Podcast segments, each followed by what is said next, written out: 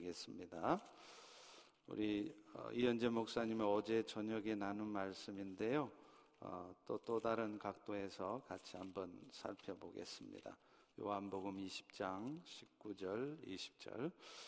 우리 다 같이 한번 스크린을 보시면서 어, 교독하시도록 하겠습니다. 이날 곧 안식 후 첫날 저녁 때 제자들이 유대인을 두려워하여 모인 곳에 문을 닫았더니 예수께서 오사 가운데 서서 이르시되 너희에게 평강이 있을지어다. 이 말씀을 하시고 손과 옆구리를 보이시니 제자들이 주를 보고 기뻐하더라. 예수께서 또 이르시되 너희에게 평강이 있을지어다. 아버지께서 나를 보내신 것 같이 나도 너희를 보내노라. 이 말씀을 하시고 그들을 향하사 숨을 내쉬며 이르시되 성령을 받으라. 아멘. 어, 그리스도의 복음은 여러 모양으로 설명이 될 수 있습니다. 그러나 복음의 핵심은 결국 예수님의 십자가의 죽으심과 부활하심입니다.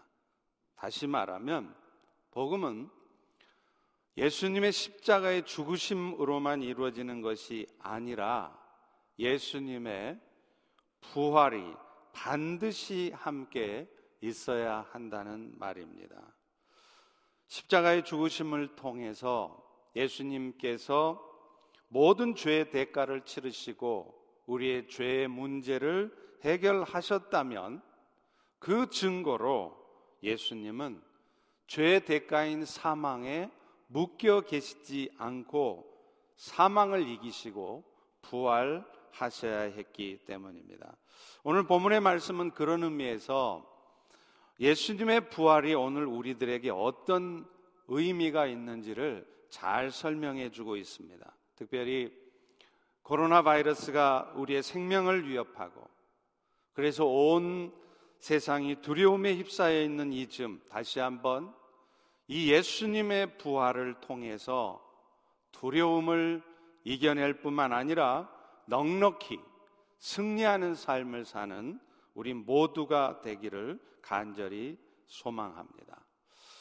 먼저 오늘 본문 19절을 다시 한번 보겠습니다. 이날 곧 안식 후 첫날 저녁 때에 제자들이 유대인들을 두려워해서 모인 곳에 문을 닫았더니 예수께서 오사 가운데 서서 이르시되 너희에게 평강이 있을지어다. 안식 후 첫날, 그러니까 오늘날의 주일인 일요일 아침 예수님은 부활하셨습니다. 그리고 그날 저녁 두려움 가운데 떨고 있는 제자들에게 나타나신 것입니다. 그런데 오늘 본문에 보면 그들은 지금 문을 굳게 닫고 있었다고 합니다. 아마도 당시에 제자들은 예수님의 추종자들로 의심을 받고 있었기 때문에 비밀스러운 곳에 은신하고 있어야 됐고 또 언제 사내들인의 군사들이 자신들을 체포하러 들이닥칠지 모르는 상황이었기 때문일 것입니다.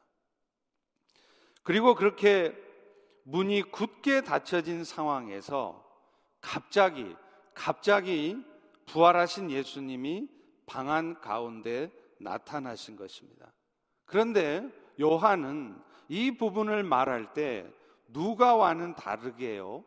굳이 굳이 문이 굳게 닫혀진 상태였다는 사실을 강조하고 있습니다. 그것은 나름의 이유가 있습니다. 바로 부활하신 예수님께서 이미 공간의 제약을 받지 않는 신적 존재라는 것을 말하려는 것입니다. 그리고 이것은 예수님의 부활이 분명한 역사적 사실이라는 또 하나의 증거가 되는 것입니다. 여러분 사실 예수님이 부활하셨다는 것은요. 20장 앞부분에도 잘 설명이 되어 있습니다. 예수님의 두 제자인 베드로와 요한이 예수님의 무덤에서 본 것은 빈 무덤이었습니다.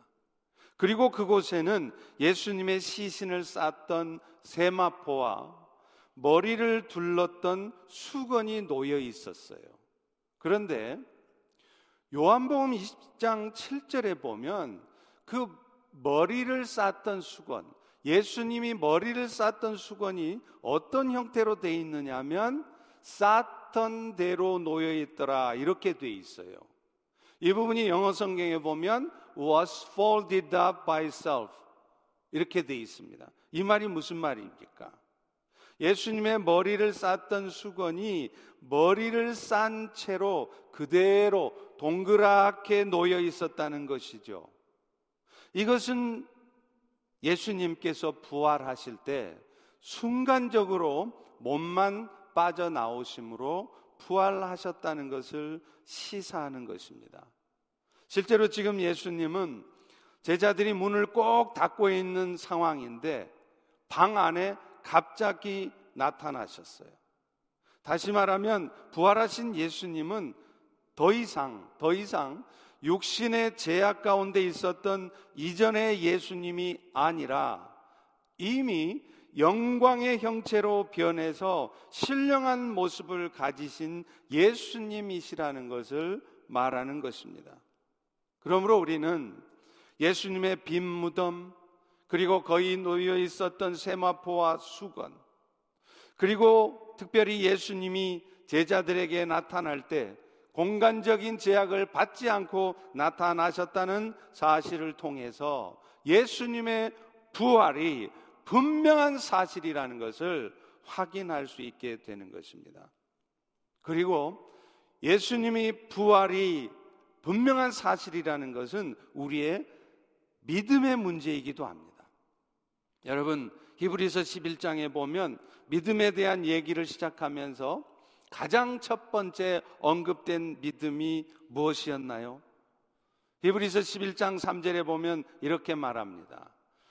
믿음으로 모든 세계가 하나님의 말씀으로 지어진 줄을 우리가 안다는 거예요. 예수 믿고 있는 여러분들은 지금 여러분이 보고 있는 이 모든 세상이 우연히, naturally 생긴 것이 아니라 하나님의 말씀으로 지어진 것을 믿음으로 안다는 것입니다. 자, 그렇다면 이 세상이 하나님의 말씀으로 지어졌다는 것을 믿는 우리가 하나님께서 예수님을 다시 살아나게 하셨다는 사실을 믿지 못할 이유가 어디 있겠습니까? 여러분 생각해 보시죠. 온 세상을 말씀으로 창조하는 것이 더 쉬울까요? 아니면 죽은 자가 다시 살아나게 하는 것이 더 쉬울까요? 그러므로 오늘 우리는 온 세계를 말씀으로 창조하셨다는 것을 믿는 믿음으로 예수님의 부활 역시 분명한 역사적 사실인 것 또한 흔들림 없이 믿는 우리 모두가 되기를 주의 이름으로 간절히 축원합니다. 자, 그렇다면 그 예수님의 부활은요. 오늘 우리 모두에게 어떤 은혜를 가져다 주는 것입니까? 예수님의 부활이 갖는 의미는 여러 가지로 설명이 될 수 있겠지만 오늘 특별히 본문의 근거에서 우리는 그 은혜를 나누어 보려고 합니다. 여러분 다시 한번 19절 후반부를 같이 한번 읽어 보겠습니다. 시작. 예수께서 오사 가운데 서서 이르시되 너희에게 평강이 있을지어다. 예수님의 부활은 결국 우리에게 무엇을 가져다 주는 거라고요? 평강을 가져다 준다는 거예요. 그런데 여기서 말하는 평강은 헬라어로 하면 에이레네라는 단어를 씁니다. 그런데 그 뜻이 뭐냐면 주님만이 주실 수 있는 평안이라는 뜻이에요. 그렇다면 오직 예수님만이 주는 평안이란 구체적으로 무엇을 의미할까요? 먼저 예수님이 주시는 평강은 그저 예수님 때문에 우리 마음 편해진다는 말이 아니라 보다 근본적으로 하나님과 화평한 관계가 되었다는 의미인 것입니다. 에베소서 2장 14절 16절에 보면 그 평강의 의미를 잘 설명하고 있어요. 그는 우리의 화평이신지라 둘로 하나를 만드사 원수된 것 곧 중간에 막힌 담을 자기 육체로 허시고 십자가로 이 둘을 한 몸 만들어서 하나님과 뭐하게 했다고요? 화목하게 했다는 것입니다. 원래 하나님과 우리 사이는 죄로 말미암아 단절되어 있었어요. 그 증거가 무엇이냐면요. 오늘날도 세상의 사람들 중에 그가 아무리 세상의 지식으로 충만하고 박사여도요. 죄로 말미암아 하나님과 단절된 자라면 그는 결코 하나님을 알아보지 못합니다. 그는 결코 하나님을 아버지라고 부를 수 없습니다. 왜 그렇습니까? 죄 때문에 단절돼 있기 때문에 그래요. 또 여러분 구약 시대 성전 안에서도요. 하나님이 거하시는 지성소와 일반 대제사장들이 들어갈 수 있는 성소가 구분이 되어 있습니다. 왜 그렇습니까? 누구든지 누구를 막론하고 하나님이 거하시는 장소인 지성소에 들어가면 곧바로 죽임을 당해요. 왜요? 빛 대신 하나님 앞에 죄가 있는 인간은 서 있을 수가 없기 때문입니다. 여러분 이것이 바로 하나님과 인간이 죄로 말미암아 단절되어 있었다는 의미예요. 그런데 그런데 예수님께서 십자가에 죽으셨습니다. 그런데 그 예수님이 십자가에 죽으실 때 어떤 현상이 나타났습니까? 성전의 지성소와 성소를 구분했던 휘장. 거룩하신 하나님과 죄된 인간을 구분해냈던 휘장이 위로부터 아래로 쭉 찢어진 것이었어요. 그것은 곧 앞서 말한 에베소서 2장 14절의 말씀처럼 예수님께서 십자가에 죽으심으로 자기 육체를 통해서 죄 때문에 하나님과 단절되었던 인간의 관계를 회복시켜 주셨다는 것입니다. 그래서 하나님 앞에는 도저히 설 수 없었던 죄인들, 죄가 있기 때문에 죄가 없으신 거룩하신 하나님 앞에 서면 곧바로 사망에 이를 수밖에 없는 인간들이 예수 그리스도의 이름에 힘입어서 하나님 앞에 나아갈 수 있게 되었다는 거예요. 그것이 바로 지성소를 구분하던 휘장이 찢어졌다는 의미입니다. 다시 말하면 예수님께서 우리에게 평강 가져다 주셨다는 것은 그저 예수님께서 예수 믿으면 우리 마음 편하게 해준다는 말이 아니라 아주 근본적으로 죄 때문에 하나님 앞에 나아갈 수 없는 우리가 죄 때문에 하나님의 생명과 죄 때문에 하나님의 은혜 가운데 살아갈 수 없는 우리가 예수님의 속죄의 제사를 통해서 하나님과의 관계를 회복했다는 의미예요. 그 결과 오늘 우리는 어떻습니까? 누구든지 예수 그리스도의 이름에 의지하면 하나님 앞에 담비 나갈 수 있습니다.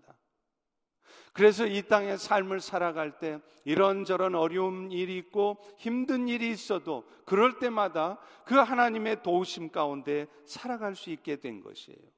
그래서 이브리서 4장 16절은 이렇게 말합니다. 그러므로 우리는 극률하심을 받고 때를 따라 돕는 은혜를 얻기 위해 은혜의 보좌 앞에 담대히 나아갈 것이라. 하나님은 오늘도 여러분들을 극률하게 여기세요. 지금 코로나 바이러스 때문에 여러분이 얼마나 고통받고 있으며 얼마나 두려움 가운데 있는지 잘 알고 있습니다. 코로나 바이러스 때문에 여러분의 비즈니스가 문을 닫고 있고 심지어는 직장에서 레이오프 당해서 얼마나 힘든 상황이 있는 줄을 잘 알고 있습니다. 그러나 하나님은 그런 여러분의 고통을 아실 뿐만 아니라 오늘도 그런 여러분을 돕기 원하세요. 불쌍히 여기시고 계십니다. 그럴 때 우리가 할 수 있는 일은 무엇입니까? 부활하신 예수님 덕분에 그 하나님의 보좌 앞에 나아가서 때를 따라 돕는 은혜, 하나님의 예비하신 은혜, 우리는 전혀 상상도 못하고 기대할 수 없었던 은혜 가운데 살아갈 수 있게 되었다는 것입니다. 여러분 사실 오늘날 세상 사람들이 왜 살기 힘들다고 할까요? 여러분 그렇지 않습니까? 여러분 주변에 뭐 믿는 사람들 중에도 믿음이 연약한 분들은 그런 얘기 많이 합니다만은 세상의 사람들 보세요. 어느 누구 하나 세상 살기 힘들지 않다고 하는 사람 없습니다. 다 힘들다 그럽니다. 왜 그렇습니까? 결국에는 하나님과 단절돼 있어서 스스로의 힘으로 살기 때문이에요. 미래가 어떻게 될지 알 수 없습니다. 설사 안다 할지라도 그것을 대비할 능력이 없습니다. 그러니 항상 걱정이고 뜻대로 다지 않는 자신의 현실에 대해서 불만인 거예요. 그런데 오늘 우리는 부활하신 예수님 때문에 하나님의 생명을 얻었을 뿐만 아니라 하나님과 교통할 수 있는 우리는 어떻습니까? 시시때때로 보좌 앞에 나아가서 그분이 공급하시는 은혜로 살아갑니다.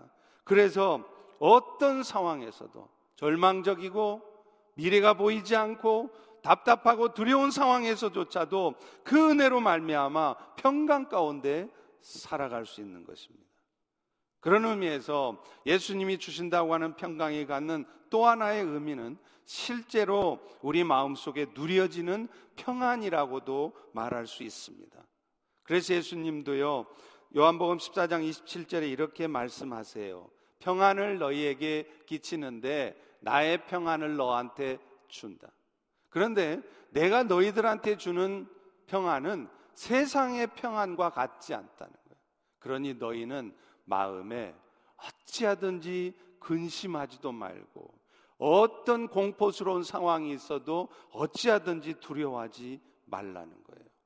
여러분, 세상의 평안은요, 삶이 평안할 때만 주어지는 평안입니다. 지금처럼 우리의 삶이 심각한 위기 상황에 있으면 비즈니스가 문을 닫고 있으면 레이오프 당했으면 절대로 누려질 수 없는 평안이에요. 그런데 지금 주님이 우리에게 주시는 평안은 상황과 여건과 상관없이 주어진다는 것입니다.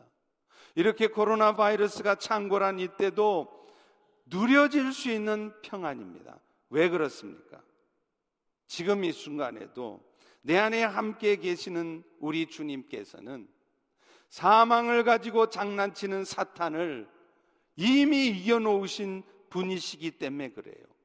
그래서 혹여 사탄이 내 삶에 어떤 고통과 아픔을 준다 할지라도 지금 이 코로나 바이러스처럼 온통 우리의 마음을 두렵게 만들고 실제적으로 이 바이러스 때문에 고통 가운데 처한다 할지라도 예수님께서는 이 모든 사탄의 역사들이 결국은 선하신 하나님의 뜻이 이루어지도록 만들어내고야 마시는 분이시기 때문에 그렇습니다. 그래서 그 주님께 내 삶을 심지어는요, 내 생명까지도 온전히 맡기고 살아가면 정말로 정말로요, 우리는 언제 어떤 상황에 처해도 레이오프를 당해도 비즈니스가 문 닫아도 심지어는 코로나 바이러스 확진을 받아도 마음의 평안을 누릴 수 있는 것입니다. 지난 주간 저는 참 재미있는 경험을 했습니다. 매일 저녁 기도회가 끝나면 저는 동네 한 바퀴를 돌면서 뛰기도 하고 걷기도 하면서 기도를 합니다. 그날은 이런 기도를 했어요. 하나님, 온 세상이 그야말로 코로나 귀신에 사로잡혀 있는 듯 온통 두려움 속에 있습니다. 그러나 하나님, 저는 어찌하든지 우리의 생명이, 저의 생명이 당신의 손에 있음을 믿습니다. 그러니 제가 살아도 주의 것이고 죽어도 주의 것일진데 살든지 죽든지 오직 그리스도만 존귀하게 되기를 소망하는 그런 믿음을 가지고 살게 주시옵소서. 이렇게 기도했어요. 그런데요. 그런데 그 기도를 하자마자 그 순간 갑자기 아주 커다란 픽업 트럭이 저를 향해서 달려드는 것입니다. 분명히 저도 횡단보도를 건너면서 그 차가 오는 것을 봤어요. 그러나 그 차는 좌회전을 하겠다고 시그널을 켜지도 않았고 그래서 저는 걸으면서도 아 그냥 내 옆을 지나가는 차구나 그렇게 생각했습니다. 그런데 그 차가 제가 그 기도가 끝나자마자 갑자기 좌회전을 하면서 저에게 달려드는 것이에요. 그것도 굉장히 빠른 속도로. 그 순간 1초도 안 되는 그 짧은 순간에도요. 별의별 생각이 다 드는 거예요. 내가 살든지 죽든지 그렇게 고백했더니 하나님이 진짜 끝내시는가 보구나. 사람이 이렇게 죽는 것이구나. 그런 생각을 했습니다. 그런데 그렇게 엄청나게 빠른 속도로 저를 향해 달려들던 그 차가 바로 제 앞에서 끽 하고 섰습니다. 그 차의 보닛에 제 양손이 짚어질 정도였으니까 여러분 얼마나 긴박한 상황이었겠습니까? 운전하던 여자는 저를 미처 못 보았노라고 연신 미안하다고 하는데 얼마나 놀랬는지 저는 한마디도 할 수가 없었습니다. 그런데 한참 있다가 다시 걸어가면서 성령께서 저에게 말씀하시는 것 같았습니다. 사랑하는 아들아, 네가 생명까지 맡기는 믿음으로 내 일을 감당하려고 한다면 나도 너의 생명을 지켜주마. 이렇게 말씀하시는 것 같았어요. 여러분, 코로나 바이러스가 문제가 아닙니다. 이제 두고 보십시오. 어쩌면 코로나 바이러스가 지나가고 나면 몇 년 안에 이 코로나보다 더 무서운 바이러스가 우리를 다시 공격해 올지도 모릅니다. 마지막 때가 가까웠기 때문입니다. 성경이 예언하고 있기 때문입니다. 그러니 여러분, 그때가 되면 우리는 또 무엇으로 그것을 이겨낼 수 있고 무엇으로 우리를 지켜낼 수 있겠습니까? 이 마지막 때 어떤 바이러스가 와도 어떤 사탄의 역사가 우리의 삶을 공격해도 우리를 평강으로 붙들어 주실 수 있는 분은 예수님 뿐입니다. 사람의 생명이 주의 손에 달려 있음을 고백할 때, 또 설사 죽는다 할지라도 죽어도 다시 살게 하시는 주님을 바라볼 때, 부활의 권능을 우리에게도 허락하신 그 주님을 바라볼 때만이 우리는 죽음조차 두려워하지 않을 수 있는 것입니다. 오늘도 나의 삶을 지키시고 이끄시는 그분께 나의 삶을 온전히 맡겨드릴 때 우리는 실제적으로도 평안을 누리며 살아갈 수 있게 되는 것입니다. 이 부활의 아침, 병강의 주님께 여러분의 삶을 온전히 내어 맡기심으로 그분만을 바라보심으로 여러분의 마음도 지금 이 순간 평안하시기를 주의 이름으로 축원합니다. 자 그렇게 우리의 삶을 그 평강의 주님께 맡겼다면 우리는 그 다음 주의 말씀에 귀를 기울여야 돼요. 우리 다 같이 21절을 읽어보겠습니다. 시작. 예수께서 또 이르시되 너희에게 평강이 있을지어다. 아버지께서 나를 보내신 것 같이 나도 너희를 보내노라. 예수님은 이제 그 평강을 가진 제자들이 어떻게 하라고 말합니까? 네가 받은 평강을 이제 세상 가운데 전해야 된다고 말씀하세요. 복음서들에 있어서 중요한 주제 가운데 하나는 아버지께서 아들을 보내셨다는 거예요. 그래서 심지어 예수님께서 나타내셨던 수많은 기적들조차도 왜 그런 기적을 보여주셨느냐?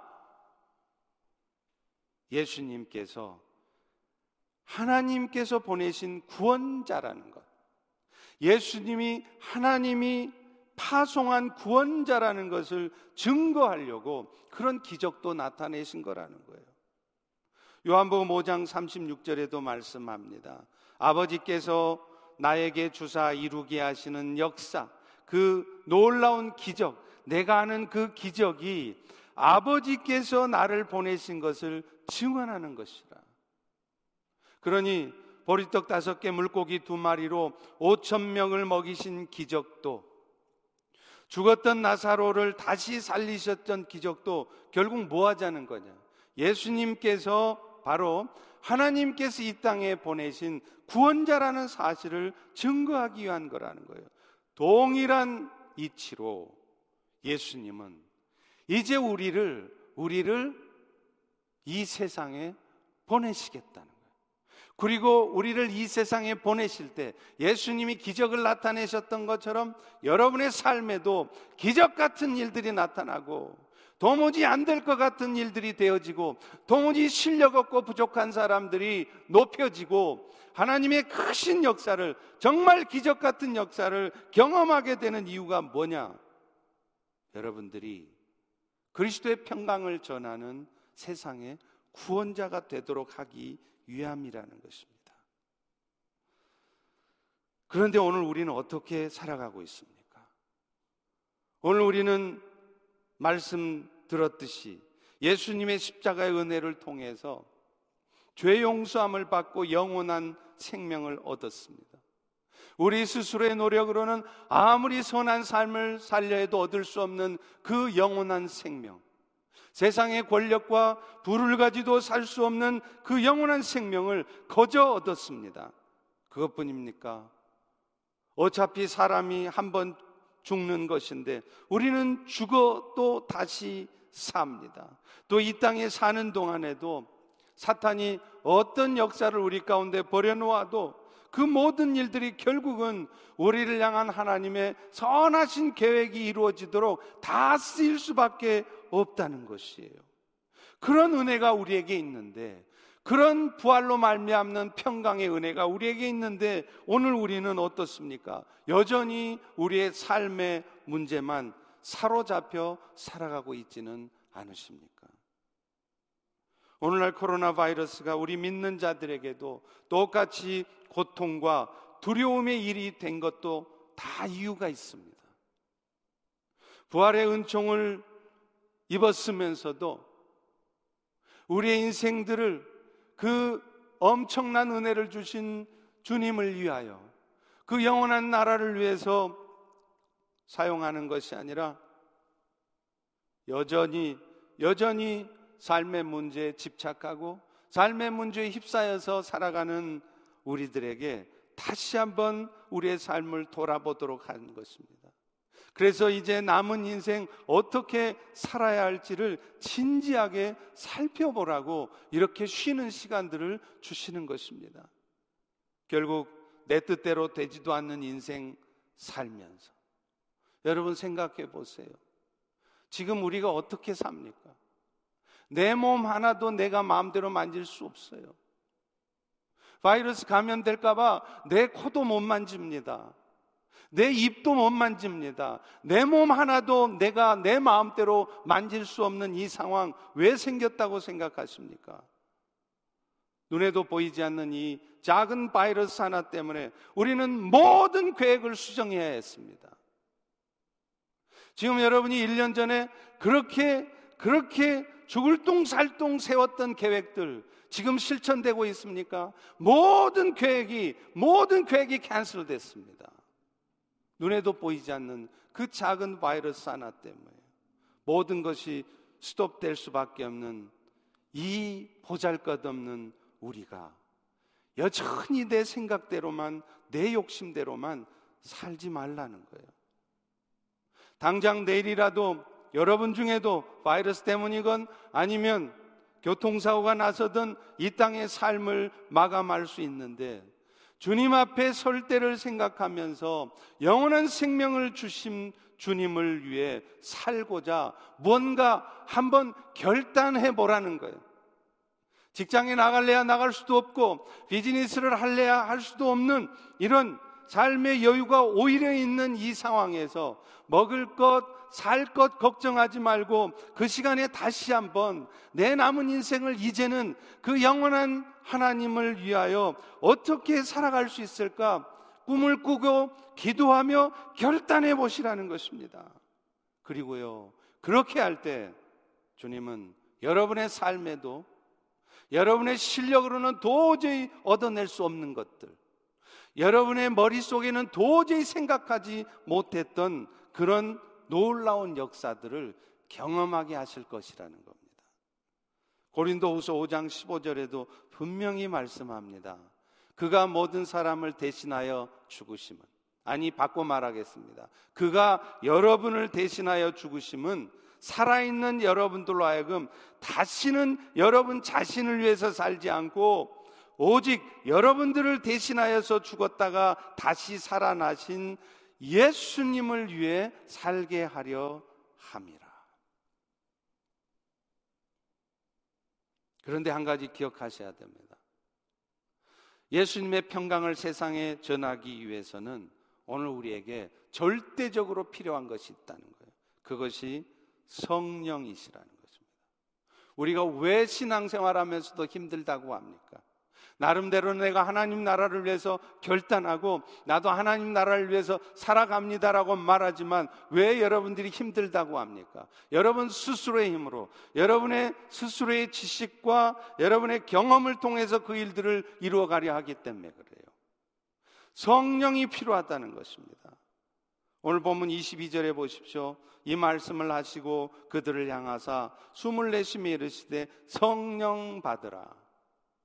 실제로 나중에 오순절날 이 땅 가운데 성령 임하실 때 어떤 역사가 일어났죠? 잘 아시죠? 엄청난 역사가 나타납니다. 사도행전 2장 3절 4절에 보면 성령이 불의 혀처럼 각 사람의 이름하니까 제자들이 성령의 말하게 하심을 따라 각자 다른 언어로 하나님 나라의 복음을 선포했다는 거예요. 여러분, 여러분이 스페인어를 배워서 복음을 선포하려면 얼마나 많은 시간이 걸리겠습니까? 여러분이 아프리카에 있는 줄라족의 언어를 가지고 그 줄라족에게 복음을 전하려고 하면 얼마나 많은 시간이 걸리겠어요?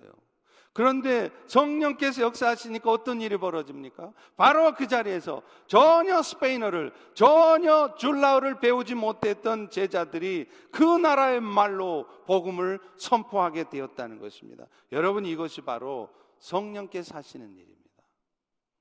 그것뿐입니까? 사도행전 2장 44절부터 46절의 말씀을 보면 그들은 성령의 역사로 말미암아 엄청난 삶의 변화를 경험해요. 자신의 소유를 주장하지 않고 날마다 마음을 같이해서 성전에 모이기를 힘썼고 성도의 집에 함께 모여 기쁨 가운데 음식을 먹는데요. 여러분 그렇지 않습니까? 내 것을 내 것이라 주장하지 않고 함께 나눌 수 있다는 거, 그거 쉬운 일이에요. 성도들이 가정에서 함께 모여서 기쁨 가운데 음식을 나누는 거, 그거 쉬운 일이에요. 우리 현재 모습은 어떻습니까? 물론 가정을 오픈하시는 분들도 있지만 또 어쩔 수 없는 이유 때문에 가정을 오픈하지 못하시는 분들도 있지만 다 우리가 가정을 오픈하면서 함께 기뻐하며 음식을 나누지 못하고 있지 않습니까? 그런데 초대교회 사람들은 그렇게 했습니다. 이유가 뭡니까? 성령이 역사하시니까. 마음이 변하는 거예요. 속 좁았던 마음이 넓어지는 거예요. 결코 손해는 안 보려고 했던 마음들이 성령이 임하시니까 바뀌는 거예요. 여러분 주변에는 아마 평생 변하지 않을 것 같은 사람이 있을 것 같습니다. 그러나 그런 사람들조차도 변할 수 있습니다. 마약 중독, 알코올 중독, 하루아침에 그 중독에서 벗어날 수 있습니다. 심지어는 동성의 문제도 극복될 수 있습니다. 많은 사람들이 동성의 문제는 선천적으로 타고난 것이어서 절대로 바꿀 수 없다고 합니다. 절대로 그렇지 않습니다. 동성애를 죄로 인식하고 회개하는 마음을 가지고 간절히 도우심을 구하면 정말로 정말로 그 동성의 죄악으로부터 빠져나올 수 있어요. 문제는 그들 스스로가 그것을 죄라고 인정하지 않는다는 거예요. 결국 성령의 능력에 덧입을 때 초자연적인 역사를 경험하게도 되고요. 놀라운 삶의 변화를 경험하게도 된다는 것입니다. 한국의 유명한 신현준이라는 배우 아실 거예요. 드라마 천국의 계단 또 맨발의 기봉이라고 하는 영화로 유명하시죠. 그런데 그분이 아주 독실한 크리스찬이라고 합니다. 그런데 그가 그렇게 신실한 신앙이 된 이유가 있습니다. 그는 이렇게 말해요. 자신의 신앙은 순전히 자신의 어머니의 기도 때문이라는 거예요. 어머니는 항상 아침에 일찍 일어나서 아이들 도시락을 다 싸고 나면 기도의 의자에 앉아서 기도하셨다고 합니다. 잠자리에 들기 전에도 항상 무릎을 꿇고 기도하셨다는 거예요. 그리고 어머니는 그 신현준 씨에게 지극히 작은 자에게 한 것이 곧 예수님께 한 것이라 가르치면서 늘 베푸는 삶을 살라고 가르쳤습니다. 그리고 그 아들이 오지에 교회를 세우고 학교를 세우는 아들이 되도록 기도하셨대요. 그런데 놀랍게 지금 그는 실제로 그렇게 하고 있습니다. 카자흐스탄에 두 개의 교회를 세웠고 캄보디아에 기독교 학교를 세웠습니다. 아프리카의 기아의 상태에 있는 아이들을 돕고 있습니다. 그런데 그가 그렇게 하나님 앞에 쓰임 받고 또 그렇게 되도록 하나님께서 그를 높이신 것은 바로 그의 어머니의 기도 때문이었습니다. 여러분, 사랑하는 펠로시교의 성도 여러분, 여러분도 그런 거룩한 꿈을 가져보고 싶지 않습니까? 여러분도 그런 아들을 키워보고 싶지 않으십니까? 현재 상황을 보면서 실망만 하지 마시고 안 된다고 먼저 포기부터 하지 마시고 오히려 그럴수록 주님을 신뢰하는 마음으로 기도할 때 정말로 성령이 역사하십니다. 이번 사태들도 어쩌면 우리로 하여금 스스로의 힘이나 의지를 가지고 살아가는 것이 아니라 늘 성령의 도우심을 구하며 살아가야 한다는 것을 깨닫게 하시는 것이라 생각해요. 그래서 스스로의 힘으로 산다고 하는 것이 얼마나 부질없는 짓이며 오히려 성령을 의지할 때 우리가 얼마나 엄청난 일들을 경험할 수 있는가를 알게 하시려는 것입니다. 사랑하는 성도 여러분, 이제 이 어두운 시기에 맞는 이 부활주일, 세상 사람들과 똑같이 그저 두려움에 휩싸여서 이 엄청난 부활의 기쁨을 사탄에게 반납하는 것이 아니라 오히려 부활의 권능으로 무장하셔서 어떤 사탄의 공격과 위협 앞에서도 굴하지 않고 세상 가운데 그리스도의 평강을 전하는 우리 모두가 되기를 주의 이름으로 간절히 축원합니다. 기도하겠습니다. 하나님 오늘 이 시간 우리에게 부활의 은혜를 주신 것을 감사합니다. 죄 때문에 하나님과 단절되어 있던 우리들을 예수님의 십자가의 죽으심과 부활을 통해 회복시켜 주시고 오늘 또 이 세상 우리 힘으로 살면 맨날 염려하고 맨날 불평하고 맨날 두려워할 수밖에 없는 우리 인생 하나님의 도우심 가운데 평안으로 살아갈 수 있게 은혜 베푸심에 감사합니다. 이제 부활주의를 맞이해서 우리 모두가 그 부활의 권능을 가진 주님을 바라보며 그 평안이 실제적으로 누려지고 세상 가운데 증거되어지는 역사가 있도록 은혜 베풀어 주옵소서. 예수님 이름으로 기도합니다. 아멘.